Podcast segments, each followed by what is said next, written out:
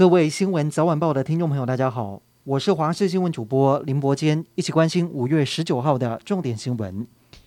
今天本土确诊来到九万多例，中重症增加一百九十一人，还有五十九人不幸过世。当中一位重症的四岁女童没有慢性病史，确诊之后发烧抽搐，出现脑炎症状，目前在加护病房治疗当中。指挥中心医疗应变组副组长罗宜君提醒：如果孩子抽搐、呼吸困难、唇色发白、发紫等症状，就要立刻送医。指挥中心也提醒，现在打疫苗是非常重要，尤其没有打疫苗的人，会比疫苗打满的人死亡率高出六倍。至于快筛实名制第二轮哪时候上路，指挥官陈时中表示，因为碰上端午连假，还要再规划。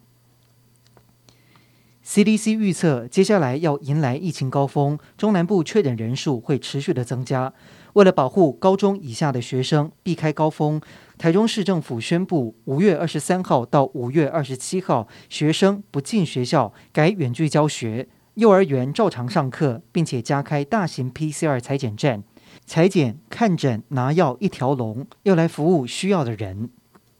五二零就职周年前夕，总统蔡英文还是以防疫为重。今天前往新竹的居家照护关怀中心慰问辛劳的防疫人员。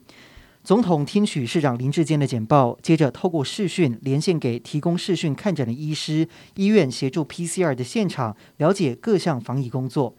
总统表示，这段时间的确给民众带来不安，但是政府会持续改进，在疫情最关键的时刻，不论是快筛试剂的供应量、隔离政策等等，都会调整，可能带给民众不便，但也感谢国人的配合。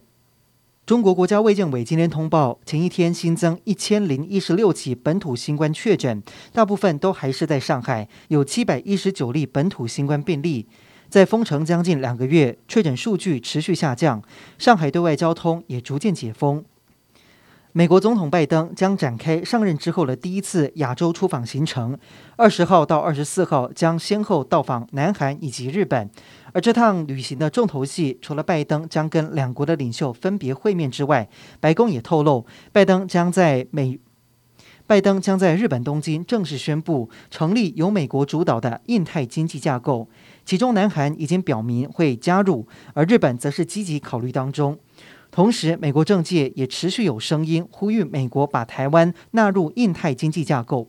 日前又有五十多名参议员联名写信给拜登，强调台湾是重要的贸易伙伴，呼吁邀请台湾加入。乌克兰和俄罗斯争夺战略港口马利波的战事已经结束。根据俄罗斯官方说法，亚速钢铁厂里面已经有一千七百三十名亚速营战士投降。乌克兰总统泽伦斯基期待透过战俘交换换回亚速营的士兵，但是俄罗斯国会议长表示，这些亚速营战士全部都是新纳粹恐怖分子，应该审判处死。此话一出，投降的士兵命运堪忧。